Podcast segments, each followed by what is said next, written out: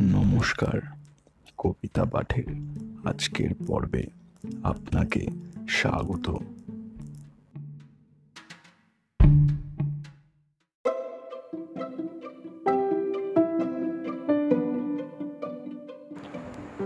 আজকে আমার নিবেদন কবি সুকুমার রায়ের বিখ্যাত চির নতুন কবিতা রাম গরুরের ছানা।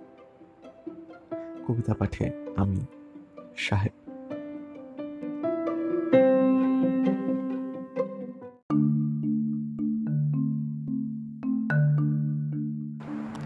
রাম গরুরের ছানা, হাসতে তাদের মানা।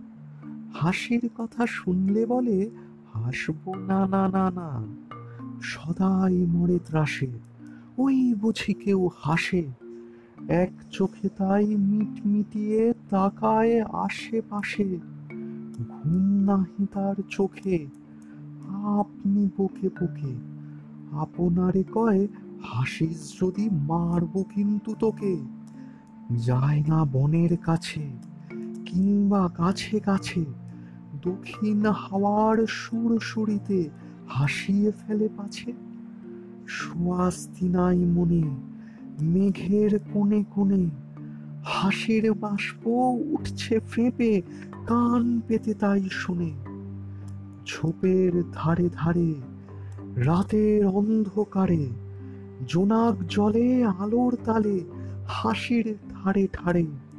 হাসতে হাসতে যারা হচ্ছে কেবল সারা, রাম গরুরের লাগছে ব্যথা, বুঝছে নাকি তারা?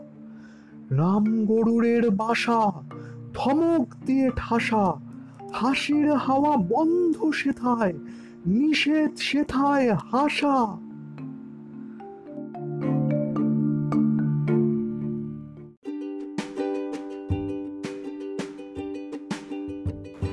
শ্রোতা বন্ধুদের কাছে অনুরোধ, অবশ্যই জানিও কেমন লাগছে আমার কবিতা পাঠ।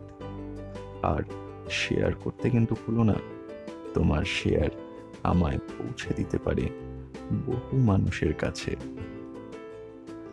এছাড়াও, আমার আপকামিং এপিসোডসের আপডেটস পেতে সাবস্ক্রাইব করো আমার চ্যানেল ধন্যবাদ।